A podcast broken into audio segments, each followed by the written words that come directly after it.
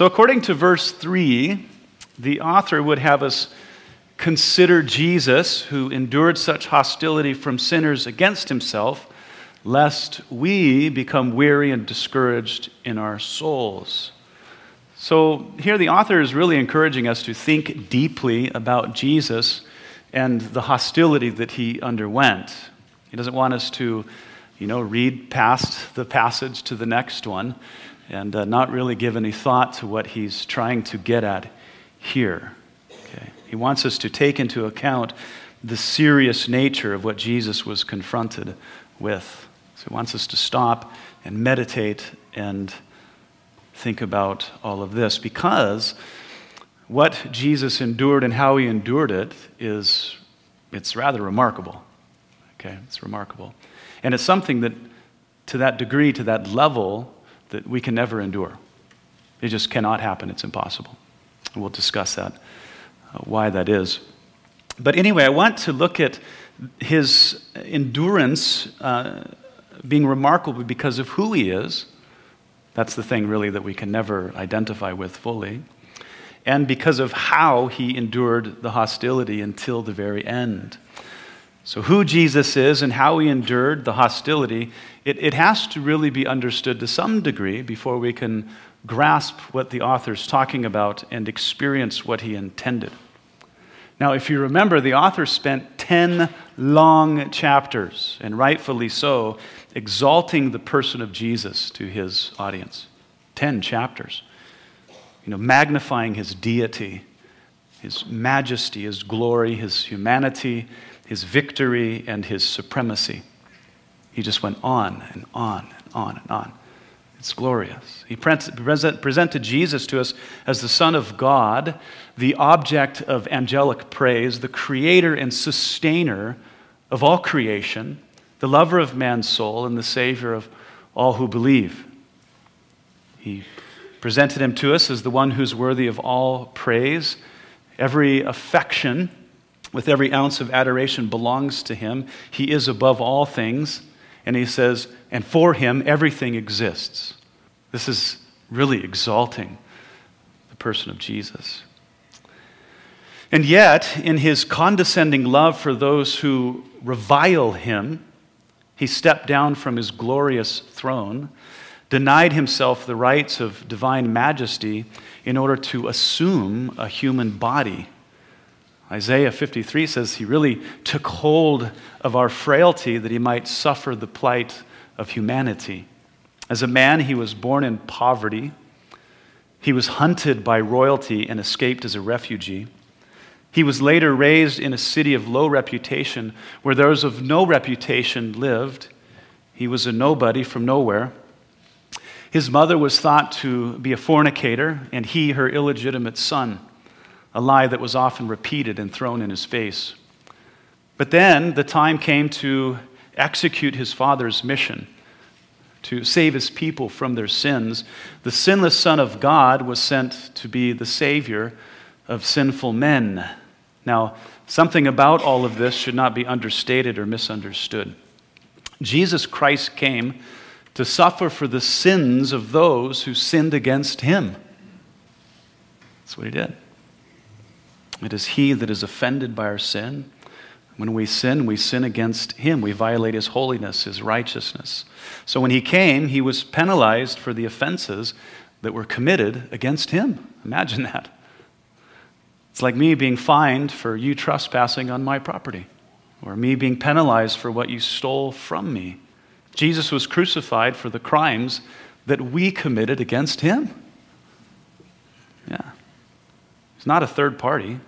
He didn't pay our fine after we stole something from someone else. He paid for the crimes we committed against him. Yeah. There's more to this. He allowed us, the offenders, the sinners, the criminals, to be his judge, jury, and executioners. There's a lot more to think about this. We did that to him. The audacity of humanity. So, this is the nature of the hostility mentioned in Hebrews chapter 12, verse 3, that Christ endured. He wasn't some sinner who encountered his just desert. He was entirely innocent, bearing the sins of others and receiving their just desert. You know, once arrested in the Garden of Gethsemane, he was brought before Caiaphas and his kangaroo court. Caiaphas, of course, ruled as high priest from the shadows. He was a greedy and vindictive man who cared nothing for the people or the law of God. And under his charge, the court immediately sought for false testimony against Jesus, and many came forward lying about him and distorting his words, his teachings.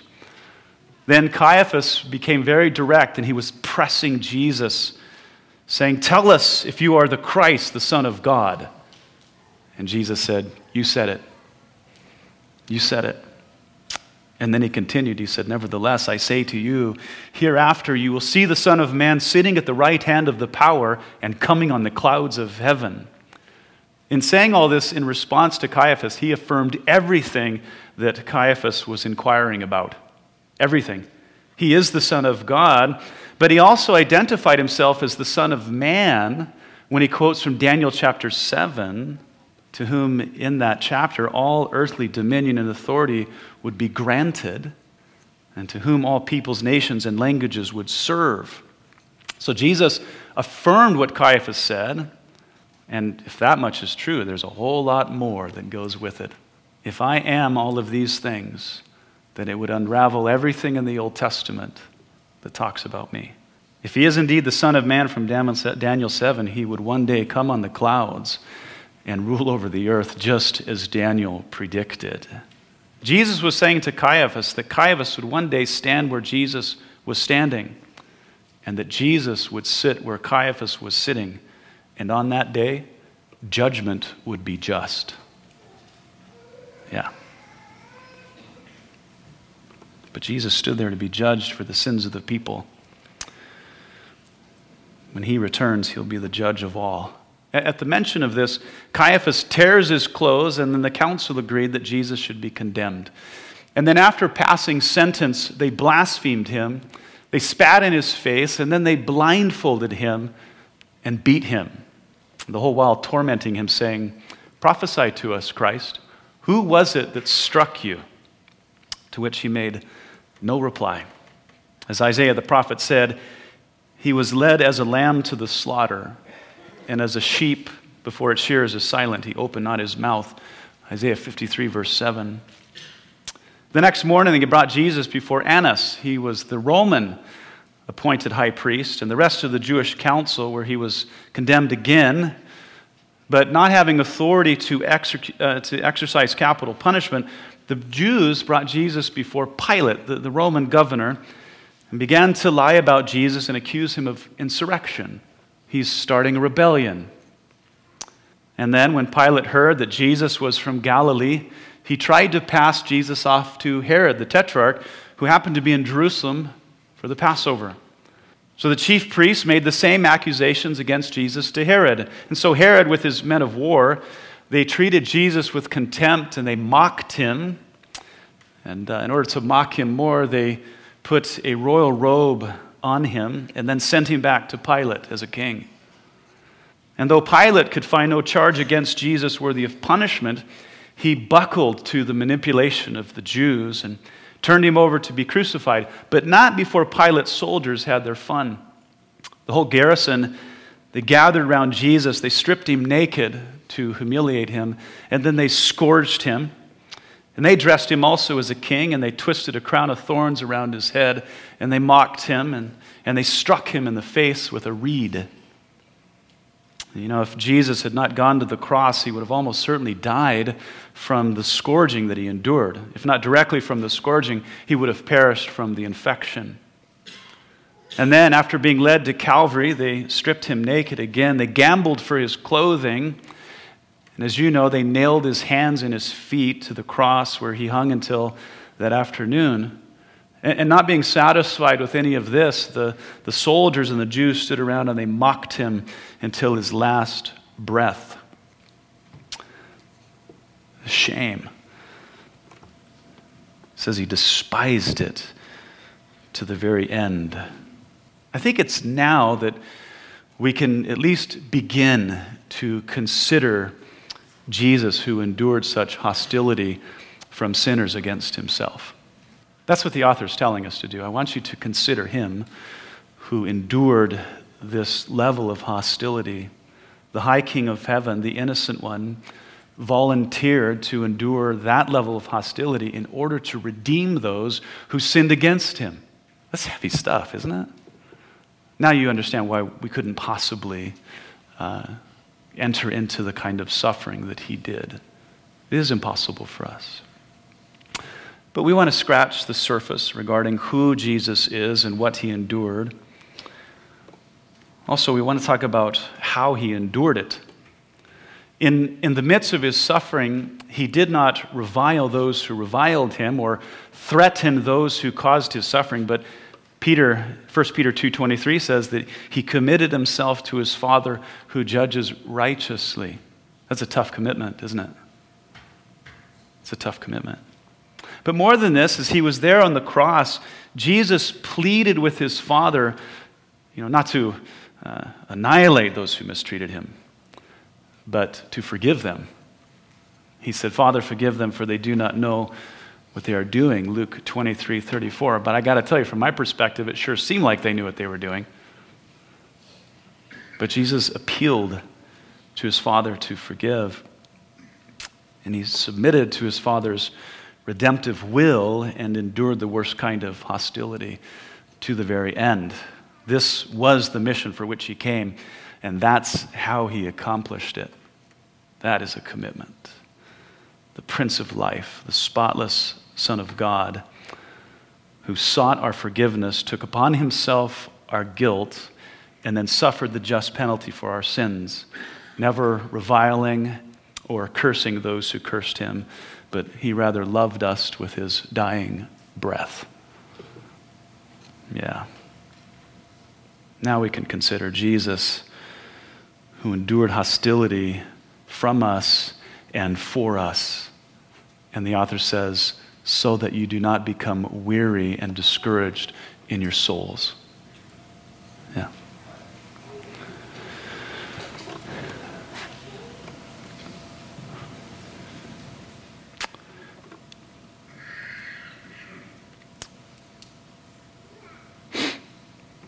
The point that the author is trying to make is that if Jesus would subject himself to such misery and humiliation for our salvation, can we not endure temporal suffering, which one day will be forgotten and eclipsed by his glory? All of our suffering will be exchanged for joy. Amen? It will be exchanged for joy. Look at verse 4. He says to them, to his audience, says, You have not yet resisted to bloodshed, striving against sin. You have not yet struggled against or resisted bloodshed, striving against sin. It's interesting now, you know, the author shifts from comparing our life of faith with a marathon to that of the boxing, the boxing match, just with the one word resisted. Yeah. It's not the sort of boxing match where the competitors are wearing padded gloves. Uh, these are barefisted boxers holding a weapon. Boy, I don't want to see that on TV. that would be messed up. We're probably getting there though. With uh, what's that new, the newer uh, thing that's on TV? Yeah, brutal. Yeah. So we're not talking about personal sin but the believers struggle with persecution, or in more general, just suffering. Okay? And so the author's point, of course, the hostility that Jesus faced in the boxing ring, as it were, led to his death. But none of these Hebrew Christians have yet been persecuted to the point of their blood being shed. Yeah. Now, mind you, bloodshed uh, does not refer to an injury that can be recovered from. Bloodshed means death. And he says, No one in this community of believers have died as a result of their persecution. It may be in the future, but it hasn't yet occurred, just as it has not yet occurred among us. The author is saying that their struggle pales in comparison to Jesus's, and so they must still have some fight left in them. Some fight left in them. And the truth be told, our struggle pales in comparison to the struggles of these Jewish believers because we're not yet We haven't yet been beaten and imprisoned and had our property confiscated because we're Christians. Amen? So I think the author would say to us, then you still got some fight left in you. Okay? You still have some fight. If he expected these people to not grow weary and discouraged in the midst of their struggles, he would insist the same for you and I. You've got some fight left in you. There's no excuse for them.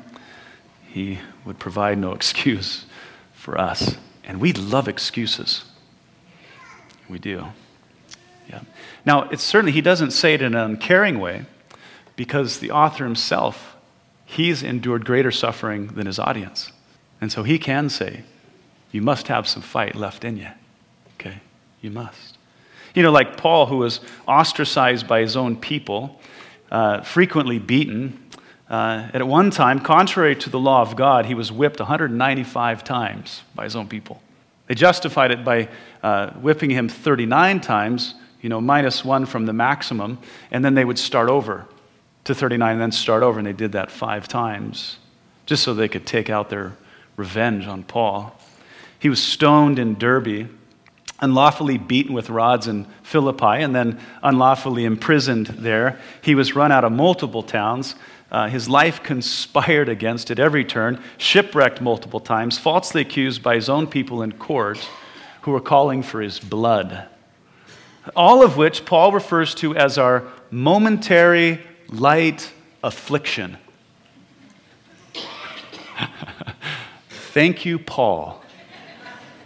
Momentary light affliction.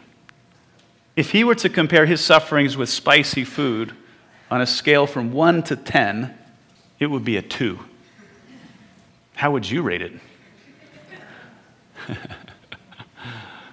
he says, Therefore, we do not lose heart even though our outward man is perishing, yet the inward man is being renewed day by day. For our light affliction, which is but for a moment, is working for us a far more exceeding and eternal weight of glory, while we do not look at the things which are seen but at the things which are not seen, for the things which are seen are temporary, but the things which are not seen are eternal. 2 Corinthians 4 16 through 18. A couple verses he could have just left out of the Bible. Momentary light affliction. If that was momentary light affliction for Paul, he would say, You've got some fight left in you. Pick your head up, dust yourself off. Yeah. It was all moderate and mild, short lived. Yeah, amazing how time flies when you're having fun. yeah. Notice where Paul was looking. He was always looking beyond his suffering to the glory on the horizon, just as Jesus taught him. Just as the author of Hebrews is teaching us. You know, when Paul was in prison, his, he said, My heart is essentially at a crossroads. He told the Philippians, He said, For I'm hard pressed between the two, having a desire to depart and be with Christ, which is far better. Nevertheless, to remain in the flesh is more needful for you. Philippians 1 23 through 24. What he was saying was, because he knew what his, his sentence would be, it would be beheading. He says, It's far better to be beheaded and go be with Jesus than it is to stay in this place because he knew what was beyond beheading.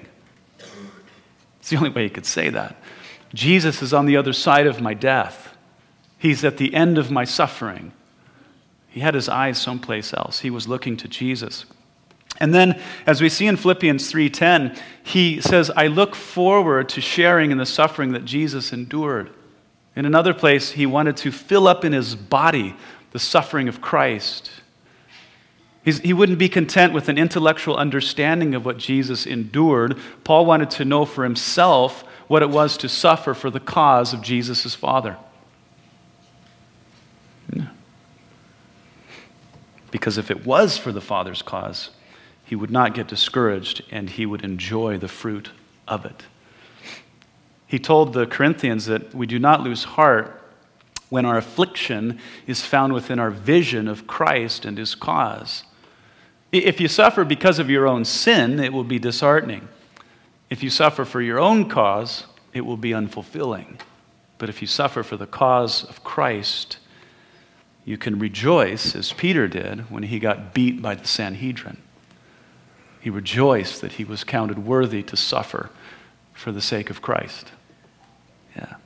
Now, real quick, uh, notice that verse 3 says that Jesus endured hostility against sinners, but verse 4 says that these people were striving against sin as if to mean personal sin. But if the author doesn't mean the same thing in both verses, it weakens the comparison, and we really lose uh, the context.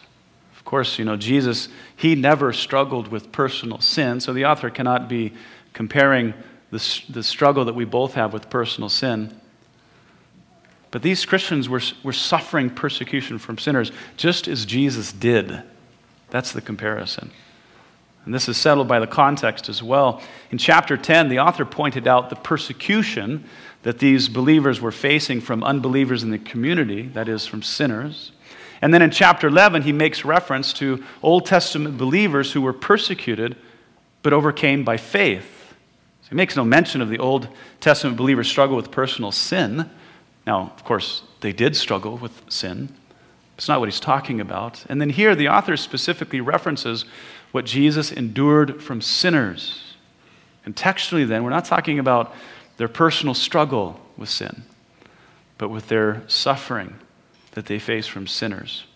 To run with endurance, he said earlier, yes, you need to set aside every weight and every sin that easily entangles you but it's because of persecution that they need to consider Jesus' example of enduring hostility from sinners so they could be as he was as they endured similar things. Besides, I think it's a bit of a stretch to struggle against personal sin to the point of bloodshed. Because suicide isn't in the context, is it? It's the only sin I can really think of.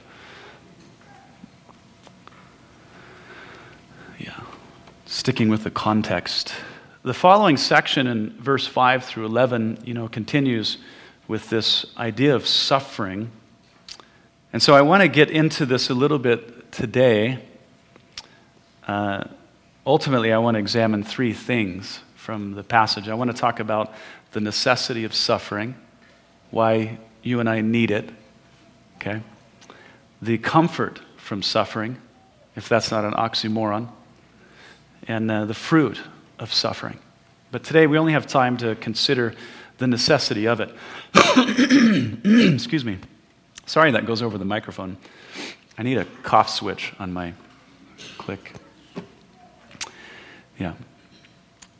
So, not only have these believers not resisted to the point of bloodshed from persecution, verse 5 says that they have forgotten the exhortation which speaks to them as sons. Now, real quick, some of us have not forgotten this because some of us have never learned this. You haven't, you haven't learned this. He says, My son, do not despise the chastening of the Lord, nor be discouraged when you are rebuked by him. For whom the Lord loves, he chastens and scourges every son whom he loves. Now, real quick, the author is quoting from Proverbs chapter 3, verse 11 through 12, but he's quoting from the Septuagint. It's a Greek translation of the Old Testament Hebrew. The Hebrew text says, My son, do not despise the chastening of the Lord, nor detest his correction. For whom the Lord loves, he corrects, just as a father the son in whom he delights something I'm trying to currently convince my children of. the author attributes the persecution they're facing with the chastening of the Lord. Did you hear that? He says that what you are facing is the chastening of the Lord. He's not saying the Lord is persecuting them or that the Lord is responsible for their mistreatment. You know, those who are persecuting them, Paul says in 1 Thessalonians, they will be held responsible for that. The author is saying that God, their Father, is chastening them by means of their persecution. He's using persecution for his own good purposes. Now, I think it's easy for us at this point to examine our pain and then start asking the wrong questions because we can ask the wrong questions And then it demands an answer that is really not suitable. Okay? We can ask things like, why me? Why do I deserve this? How is that fair? I think there are more mature questions that could be we could be asking, especially in light of the fact that God the Father used the same method with Jesus. The same method.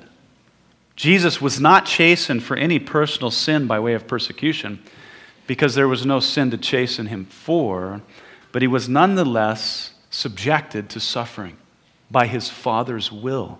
It was by way of his Father's wisdom that Jesus was turned over to suffering. The author says, For it was fitting for Jesus, for whom are all things and by whom are all things, in bringing, in bringing many sons to glory to make the captain of their salvation perfect through suffering.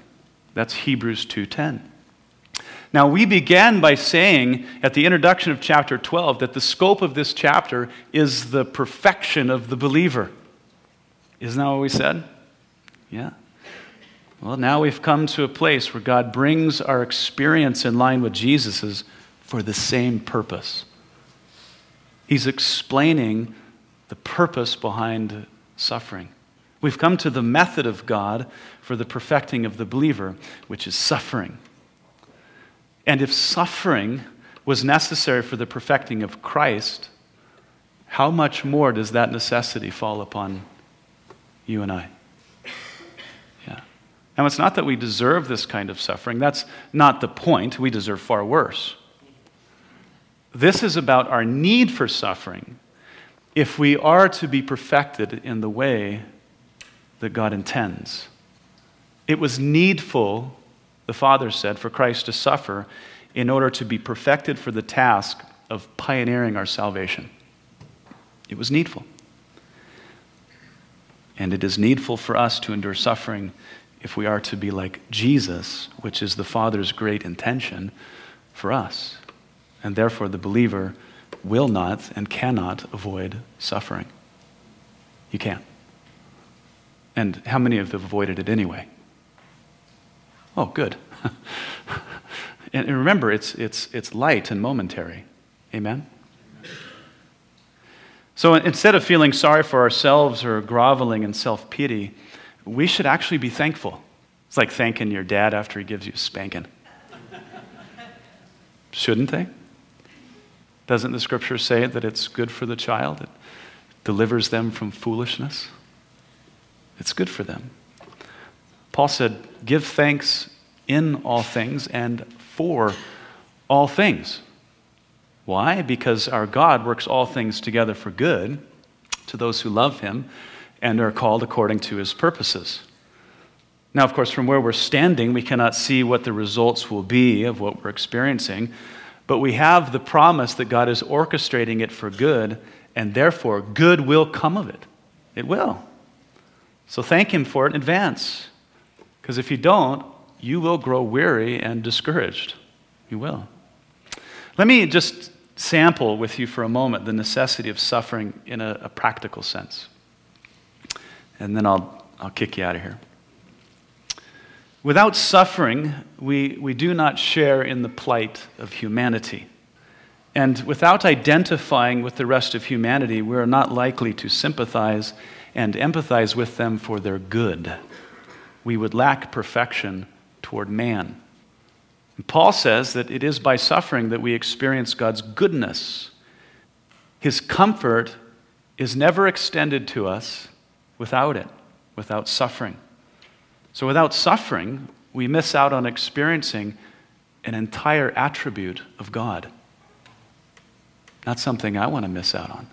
But in experiencing His goodness, we then enjoy perfection toward God. You know, Shanny and I have never experienced the comfort of God more than when we lost Josiah, and we haven't experienced it since, but it was abundant and it was fulfilling, and we thank Him for it. And to be honest, I want to experience it again just without the suffering. But it's not possible. It's not possible.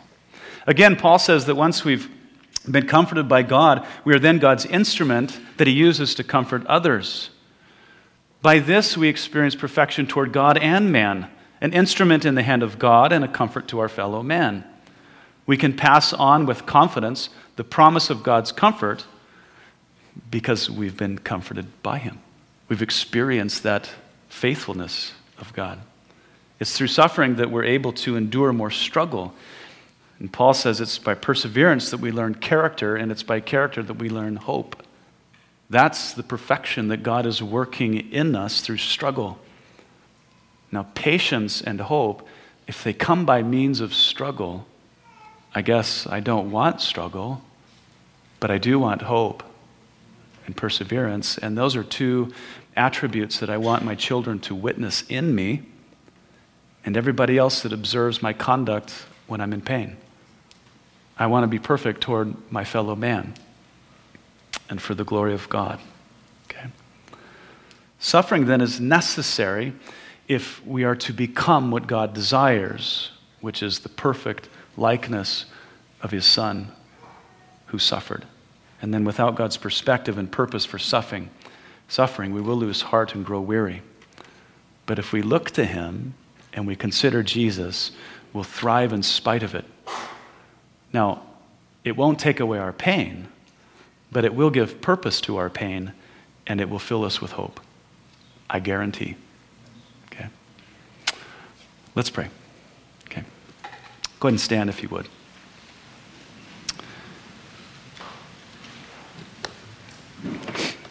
Next week, we'll look at the comfort of suffering, and we'll look at the fruit.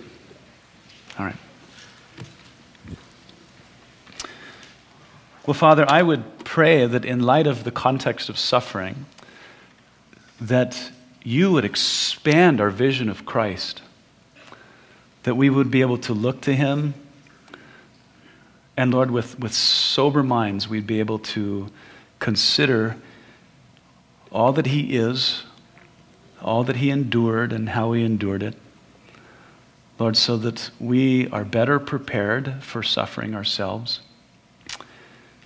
And Lord, that we could understand suffering better, knowing that you pour purpose into suffering so that it's not meaningless, and you use it for your intended end. Lord, that you might perfect us, that you might bring us to completion in our faith, more like the image of Christ. Lord, help us to understand more. Lord, I pray for those that are in the midst of suffering now, that you would assure their hearts, that you would encourage them, and that they would have great confidence, Lord, in your promises. And Lord, help, I pray, for all of us as a congregation, that at the end of the day, when suffering has subsided, that that fruit would show itself and that we could enjoy that. Lord, we love you and we thank you. I pray that you'd be with my church family this week, Lord, that you would lavish your grace upon them and just be with them. Thank you, Lord. In Jesus' name, amen. All right. Love you guys. Lord bless you.